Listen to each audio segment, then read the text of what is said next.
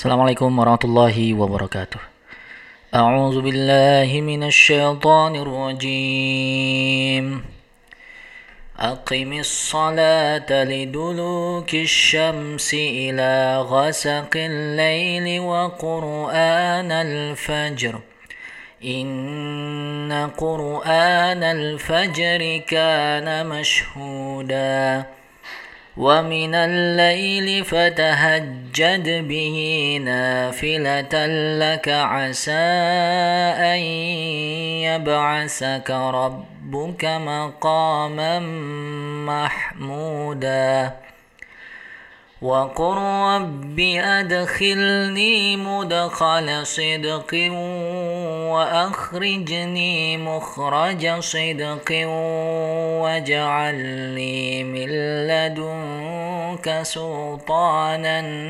نصيرا وقل جاء الحق وزهق الباطل إن الباطل كان زهوقا صدق الله العظيم رب اشرح لي صدري ويسر لي أمري واحلل عقدة من لساني يفقه قولي الحمد لله رب العالمين الصلاة والسلام على أشرف الأنبياء والمرسلين وعلى آله وأصحابه أجمعين ثم ما بعد Pada kesempatan inspirasi Quran kali ini, saya akan berbagi kepada Anda manfaat dari sebuah doa yang diajarkan kepada kita dan diabadikan di dalam surah ke-17 yaitu surah Al-Isra di bagian akhir surah ini.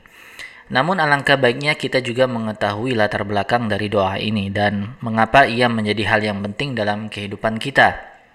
Secara umum doa adalah sarana kita untuk terhubung dengan Allah Subhanahu wa taala. Dan Allah memberikan kita pertolongan melalui doa yang kita minta. Saya ingin memulainya dengan tema awal surah ini. Surah ini diawali dengan momen unik yang dialami Nabi kita Muhammad SAW, yaitu pada peristiwa Isra dan Mi'raj. Tentu saja ketika berita terdengar di kalangan kaum Quraisy, tentu hal itu menjadi bahan ejekan di antara mereka. Salah satu sahabat yang langsung beriman kepada Nabi kita Muhammad SAW dan meyakini peristiwa tersebut adalah Abu Bakar Siddiq radhiyallahu an. Orang-orang yang beriman meyakini peristiwa tersebut. Mengapa? Karena pondasi iman mereka sudah sangat kokoh. Mereka sudah meyakini dengan keyakinan yang tidak tergoyahkan. Bahkan Quran adalah perkataan Tuhan. Firman Allah Subhanahu wa taala dan Muhammad sallallahu alaihi wasallam adalah rasulnya. Surah ini juga dilatar belakangi dengan situasi yang semakin sulit dan tekanan yang cukup besar yang dialami oleh Nabi kita Muhammad SAW dan para sahabatnya. Tekanan dalam bentuk fisik sudah mulai dilakukan. Usaha pembunuhan dan pengusiran dari Mekah pun sudah mulai dilakukan. Wa in kadu layastafizzunaka minal ardi liyukhrijuka minha dan sesungguhnya benar-benar mereka hampir membuatmu gelisah di negeri Mekah untuk mengusirmu daripadanya. Inilah peristiwa yang dialami Nabi Muhammad SAW dan para sahabat ketika surah ini diturunkan. Ketika Nabi SAW pada peristiwa Isra dengan tujuan linuriyahu min ayatina. Ya, Nabi kita SAW diajak untuk menyaksikan tanda-tanda kekuasaan Allah dan merenungkan sejarah tentang uh, Yerusalem namun Nabi kita bukanlah orang yang punya latar belakang pengetahuan tentang Masjidil Aqsa atau Yerusalem di Palestina. Ia tentu tidak punya pengetahuan sebelumnya kecuali yang Allah berikan kepadanya. Nabi kita diajarkan bahwa dulu ada sebuah rumah Allah, Masjid Al-Aqsa, yang mana para penghuninya mengalami peristiwa yang sama seperti yang dialami Nabi SAW saat ini. Usaha pengusiran, bahkan masjid tersebut dihancurkan, namun Ka'bah tidak dihancurkan namun mengalami penistaan. Jadi melalui peristiwa ini Nabi SAW diajarkan apa yang dialami oleh beliau itu bukanlah sesuatu yang baru. Itu juga pernah dialami nabi-nabi sebelumnya. Sehingga Nabi tidak perlu bersedih atas peristiwa tersebut. Inilah hubungan sejarah antara Mekah dan Al-Aqsa. Hal yang kedua adalah bahwa jika Nabi SAW mampu diperjalankan dari Masjid Al-Aqsa ke Sidratul Muntaha dalam waktu semalam, maka perjalanan dari Mekah ke Madinah itu bukanlah hal yang sulit. Dan itu bukan perjalanan yang amat jauh. Dan jika pada akhirnya mereka pun mengusirmu, Allah Subhanahu wa taala berjanji hal itu pun bukan hal yang lama buat mereka untuk berada di kota itu selamanya. Suatu saat Nabi SAW dan kaum muslimin akan kembali ke kota itu dan akan menaklukkan kota tersebut dengan kemenangan. Itulah yang dijanjikan Allah kepada nabinya SAW. Namun di tengah situasi tersebut, tema surah ini berganti. Bagaimana Nabi SAW mempersiapkan diri untuk perpindahan tersebut yang sangat menantang dan penuh dengan pengorbanan. Bagaimanapun Nabi SAW sangat mencintai kota ini. Selain sebagai kota kelahiran, ia juga terikat dengan sejarah warisan Nabi Ibrahim alaihissalam. Jadi peristiwa hijrah itu tidak mudah bagi Nabi SAW. Di awal-awal ketika arah kiblat menghadap Masjid Al-Aqsa, Nabi SAW biasa menghadapkan diri, menghadapkan wajahnya di depan Ka'bah dan Masjid Al-Aqsa sekaligus. Namun ketika beliau di Madinah, hal ini sulit di, sulit dilakukan karena ketika menghadap Al-Aqsa, maka beliau harus membelakangi Ka'bah. Beliau tidak bisa menghadap keduanya sekaligus sebagaimana waktu di Mekah. Dan itu sangat mengganggu hati beliau. Jadi ini bukanlah perjalanan yang mudah bagi beliau. Selain itu juga ancaman pembunuhan juga menjadi bahaya tersendiri buat beliau karena ada beberapa kelompok pemuda yang diutus untuk melacak perjalanan beliau dan mereka ditugaskan untuk membunuh Nabi SAW di, di perjalanan. Hal ini dijelaskan juga di dalam surah Taubah di mana jika mereka melihat ke bawah, maka Nabi dan Abu Bakar akan tampak oleh mereka di tempat persembunyiannya. Di momen itulah ketika Nabi SAW menenangkan Abu Bakar yang sangat khawatir akan keselamatan Nabi SAW dengan mengatakan, La tahzan innallaha ma'ana. Jangan bersedih, Allah bersama kita. Dan itu pun menakjubkan karena Nabi tidak mengatakan jangan takut, tapi jangan bersedih. Abu Bakar bukan takut, namun khawatir dan sedih jika mereka ketahuan, maka kebenaran akan terkubur di sini bersama mereka. Jadi perjalanan yang akan ditempuh ini bukanlah perjalanan yang mudah, tapi banyak tantangan dan bahaya yang menghadang dan juga secara emosional pribadi Nabi SAW sendiri yang sangat mencintai kota ini. Di sinilah di mana Allah Subhanahu Wa Taala mempersiapkan Nabi kita Muhammad SAW perjalanan. Ini adalah hal yang biasa dilakukan Allah di dalam Al-Quran. Jika ingin menghadapi sesuatu, Allah bisa memberikan instruksinya misalnya dalam haji. Uh, Wa tazawwadu fa inna khairaz zadi taqwa. Berbekala dan sebaik-baik bekal adalah takwa. Semua persiapan menghadapi perjalanan haji tertangkap dari kata tazawwadu. Bagaimana cara Allah mempersiapkan nabinya dalam perjalanan ini? Aqimis salata liduluki syamsi ila ghasakil lail wa Qur'an al-fajr inna Qur'an al-fajr kana mashhuda. Dirikanlah salat dari sesudah matahari tergelincir sampai gelap malam dan terutama Quran di waktu subuh. Sesungguhnya membaca Quran itu disaksikan oleh malaikat. Dengan kata lain, Nabi Wasallam diminta melakukan apa untuk menghadapi perjalanan itu, yaitu sholat. Dan tentu Nabi sudah terbiasa sholat tentunya kan. Ini bukan hal yang baru bagi Nabi. Tapi mengingat bahwa perjalanan ini berarti beliau terputus dari kota tempat tinggalnya, terputus dari orang-orang kaumnya, keluarganya. Maka beliau diminta membangun dan menguatkan ikatan yang kokoh dengan Allah Jalla melalui apa? Melalui sholat.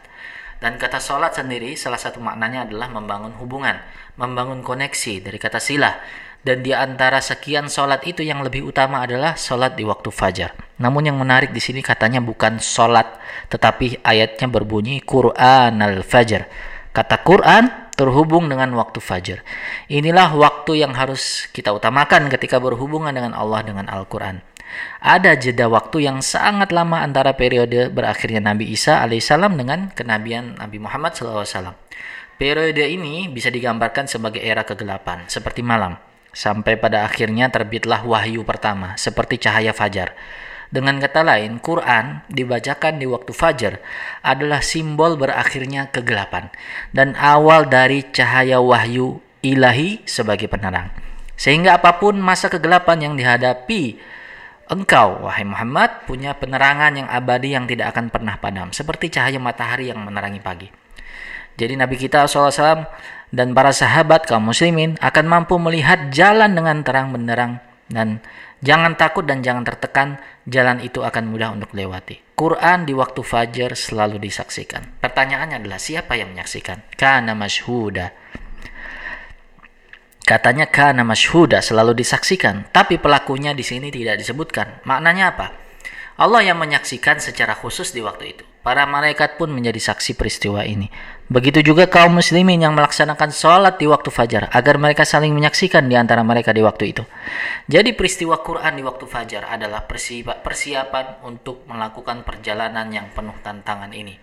Lalu Allah Subhanahu wa taala melanjutkan ayatnya, "Wa minal laili fatahajjad bihi nafilatan lak." Dan di waktu sebagian malam lakukanlah tahajud tambahan sholat untuk Nabi Wasallam, bukan kewajiban, tetapi sebagai tambahan khusus untuk Nabi Wasallam. Mengapa? Allah melanjutkan, asa ayyab'asaka rabbuka maqaman mahmuda. Dengan demikian Tuhanmu akan mengangkat kedudukanmu ke tempat yang penuh dengan pujian. Nabi Wasallam diberitahu bahwa jika beliau melakukan tahajud ini maka dia akan diangkat ke tempat makam mahmuda. Ini bukanlah hal yang tiba-tiba ini merujuk ke sebuah tempat dan kedudukan beliau nanti di hari pengadilan kelak. Ketika semua manusia dikumpulkan bersama yang pemimpinnya dan tentu umat ini juga akan dikumpulkan bersama Nabi SAW sebagai pemimpinnya. La yatuk illa yatukallimuna illa man azina lahur rahman. La yatakallamuna illa man azina lahur rahman tidak ada yang boleh berbicara kecuali yang diizinkan oleh Ar-Rahman dan beliau Shallallahu alaihi wasallam adalah manusia satu-satunya yang akan memperoleh izin dari Allah Subhanahu wa taala untuk berbicara di waktu itu. Allah Subhanahu wa taala sedang mempersiapkan beliau Shallallahu alaihi wasallam untuk sebuah pertemuan agung dan terbesar nanti di hari pengadilan kelak di mana Allah sebagai Rabbul Bait, pemilik Ka'bah dan pemilik Arsh yang agung maka Nabi SAW tidak perlu khawatir dan bersedih karena harus meninggalkan Ka'bah karena Allah lah pemiliknya. Inilah persiapan mental yang diberikan kepada Nabi SAW dan ayatnya berlanjut. Dengan sebuah doa wakul dan katakanlah Nabi diminta untuk meminta hal ini. Rabbi adkhilni mudakhala sidiqin Ya Tuhanku izinkan aku untuk masuk. Masukkanlah aku tempat masuk yang benar. Ini ungkapan yang indah yang maksudnya adalah kita meminta kepada Allah tempat di mana pun yang akan aku masuki adalah tempat di mana aku tidak meninggalkan ke, meninggalkan kecuali kebenaran. Pastikan kebenaran senantiasa bersamaku. Sidkin tidak hanya berlawanan dari kata kazib yang berarti dusta, namun juga berlawanan dengan kata su, keburukan dan kejahatan. Jadi ya Allah di mana pun tempat yang aku masukkan, yang kau masukkan aku ke dalamnya, pastikan ada kebaikan di dalamnya. Masukkan aku ke dalam lingkungan orang-orang yang menerima kebenaranmu. Wa akhrijni mukhraja sidqin. Keluarkan aku dari mana pun asal kebenaran selalu bersamaiku. Ini menarik karena situasinya adalah di mana Nabi justru bukan memasuki sesuatu, tapi meninggalkan sesuatu. Beliau hendak meninggalkan Makkah. Jadi kita mengira doanya adalah wakur rabbi akhrijini mukhrajas sidikin lebih dulu. Tapi di sini Allah meminta untuk menyebutkan tentang masuk terlebih dahulu. Apa yang Allah ajarkan di sini? Sungguh sangat mengagumkan dan amat sangat berharga. Banyak tafsir dari ayat ini dan semua tafsir tersebut benar. Ada yang mengatakan ini tentang hijrah ke Madinah dan meninggalkan Mekah. Ada yang mengatakan justru sebaliknya. Ada yang mengatakan ini tentang masuk ke dalam kubur dan bangkitnya. Mengapa begitu banyak penafsiran? Karena Allah menginginkan ini terbuka dan tidak terbatas pada situasi Nabi pada saat itu saja. Itulah mengapa ini juga berlaku bagi kita yang berada pada situasi yang rumit. Dan kita ingin masuk dan keluar dari situasi tertentu. Jika Anda ingin keluar dari situasi yang rumit, maka pegang eratlah sholat. Terutama di waktu fajar dan terutama lagi jika ingin menambah dengan salat tahajud. Jangan khawatir dengan masalahmu Yakinlah Allah akan memasukkan kita ke dalam tempat kebaikan. Ketika manusia dihadapkan dengan masalah yang biasa kita pikirkan adalah yang biasa kita pikirkan adalah kapan masalah ini akan berakhir. Bagaimana caranya keluar dari masalah. Namun di sini Allah mengajarkan kita satu hal. Salatlah kelak Allah akan memasukkan kamu ke dalam kebaikan terlebih dahulu. Dan pada akhirnya mengeluarkanmu dari masalah. Karena bisa jadi Anda keluar dari masalah malah masuk ke ke dalam masalah yang lebih besar lagi. Jadi Allah meminta kita untuk meminta Allah agar memasukkan kita ke dalam kebaikan terlebih dahulu. Di mana kamu tetap dalam kebenaran. Selama kamu dalam kebenaran, tempat apa pun tidak menjadi masalah. Dan bagian terakhir dari doa waj'alli min ladunka sultanan nasira dan karuniakanlah aku yang hanya berasal darimu yang hanya engkau yang mampu yaitu sultanan nasira, pertolongan yang berasal dari penguasa yang agung. Dengan kata lain, kita meminta kepada Allah kepercayaan diri yang tinggi tanpa ada keraguan sedikit pun. Karena sultan memiliki makna bukti yang kuat. Jadi hal pertama yang kita minta kepada Allah adalah integritas diri yang kokoh dan memberikan kemampuan untuk mengambil keputusan yang berlandaskan kepercayaan diri yang penuh tanpa ada keraguan. Yang itu semua berasal dari pertolongan Engkau, wahai Allah. Jadi kita mampu memahami dan menghargai ayat selanjutnya. Wa qul ja'al haqq wa zahaqal batil. Innal batila kana zahuqa dan deklarasikanlah bahwa kebenaran itu telah datang dan kebatilan itu telah lenyap. Dan ketika kita mampu melakukan itu maka kita tidak akan khawatir dengan kebatilan yang akan datang. Semua yang menyebabkan masalah akan lenyap jika kita mampu berkomitmen dengan Allah. Semoga Allah menjadikan kita semua orang yang mampu menegakkan sholat terutama di waktu fajar dan menjadikan tahajud sebagai tambahan sebagai sarana untuk membantu kita dalam menghadapi situasi yang sulit. Barakallahu li fil Qur'anil Karim wa nafa'ni wa iyyakum bima fihi minal ayati wa zikril hakim.